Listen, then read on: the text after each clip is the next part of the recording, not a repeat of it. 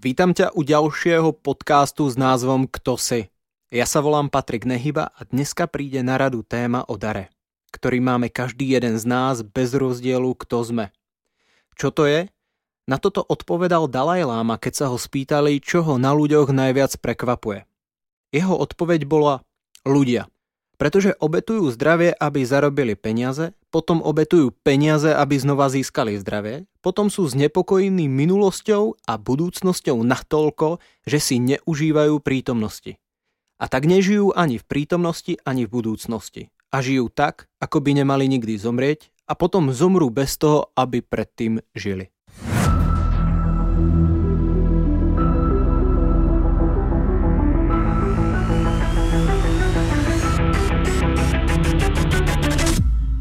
Kto si? Múdry Šalamún? Cudzoložník David? Pasívny Adam? Cestuješ životom a hľadáš, kde zakotviť ako Abraham? Zradil si tých, ktorí ti verili podobne ako Judáš? Ester, ktorá riskuje svoj život pre tých druhých. Bojuješ proti obrovi? Si bratrovrah Kain? Alebo ten, komu Kain ublížil? Prežívaš trápenie Joba? Jonáš, ktorý vzdoruje svojmu poslaniu? Si bojovník, vizionár, zradca, ochránca, matka, muž, král, básnik, samotár? Aký je tvoj príbeh? A kto si ty? Premýšľali ste niekedy nad tým, čo by ste robili, keby ste dosiahli všetkého, čo chcete alebo po čom túžite? Čo by potom nasledovalo? Možno si poviete divná otázka, to predsa nejde. Možno nie a možno áno. Inšpiráciou nám môže byť kniha Kazateľ a jej autor, ktorý je zároveň i hlavnou postavou tohto príbehu. Táto postava král sa rozhodol, že zistí, čo ho v živote učiní šťastným a v možnostiach si dal záležať, pretože mal k tomu dostatok prostriedkov. Odhaduje sa, že táto historická osoba vlastnila približne 1200 tón zlata, čo v dnešnom prepočte presahuje cifru niekoľko desiatok triliónov korún. Musíte uznať, že pokiaľ máte k možnosti takúto veľkú sumu peňazí, ste schopní vyskúšať naozaj všetko, čo sa pod slnkom deje. A presne tak definoval i on snahu zistiť všetko, čo je na tomto svete možné. Vlastnil armádu, postavil paláce, vysádzal stromy, nechal si šiť najlepšie šaty, opil sa vínom, mal kone a vozy, mal manželky a dokonca i milenky a mnoho ďalšieho. A potom všetkom, aký je jeho záver, budem čítať jeho slová zaznamenané v knihe Kazateľ 2. kapitole 17. verši. Znenávidel som život, pretože dolieha na mňa všetko, čo sa robí a je to márnosť a homba za vetrom. Celkom tvrdé slová, alebo len vlastne bol k sebe a k nám ostatným úprimný. Pri tej silnej snahe všetko získať sa mu celý život znusil. Pretože keď to získal, bolo to k ničomu. Efekt, ktorý očakával, totiž neprišiel.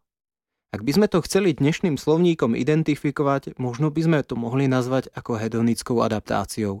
Rovnako ju popisuje i Peter Ludvík vo svojej knihe. Náš mozog má tendenciu si zvyknúť na všetko, čo získame a čo ho dosiahneme. Za chvíľku si toho prestaneme vážiť, začneme to brať za samozrejmosť a už nám to žiadnu radosť proste neprinesie. Neveríš? Spomeň si napríklad na takú banalitu, ako si dlho čakal, než si si niečo kúpil. Nový mobil prvé chvíle ho pokladáš s najväčšou opatrnosťou. Neskôr je všetka opatrnosť preč. To, ako som dlho čakal na nejakú vec, sa nevyrovná času, ako sa z tej veci radujem. A myslím si, že to je moja osobná skúsenosť a zároveň skúsenosť vás ostatných.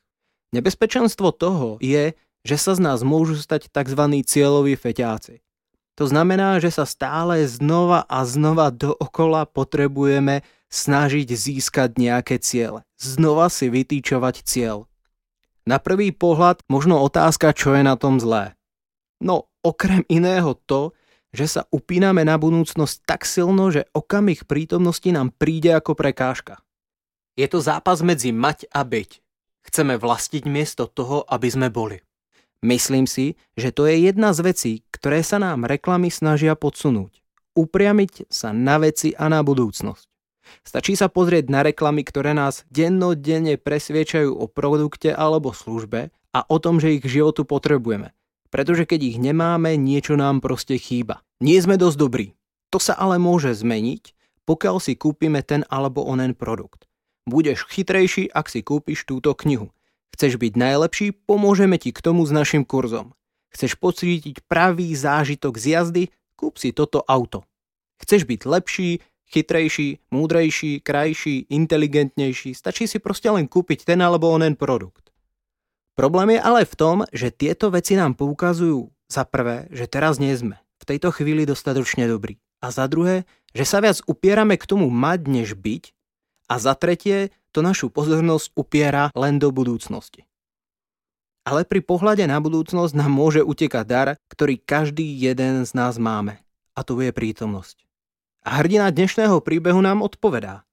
Aj keď to získate, nič sa nezmení, budete chcieť zase niečo iné. Ale teda otázka, ktorá je na mieste, čo máme teda robiť? A hrdina dnešného príbehu nám dáva odpoveď. Čo mu prinieslo šťastie? V 3. kapitole v 11. až 13. verši čítame. Spoznal som, že nie je pre človeka nič lepšie, ako sa radovať a konať vo svojom živote dobro. A to, ak niekto môže jesť a piť a zakúsiť dobro popri svojej námahe, je Boží dar.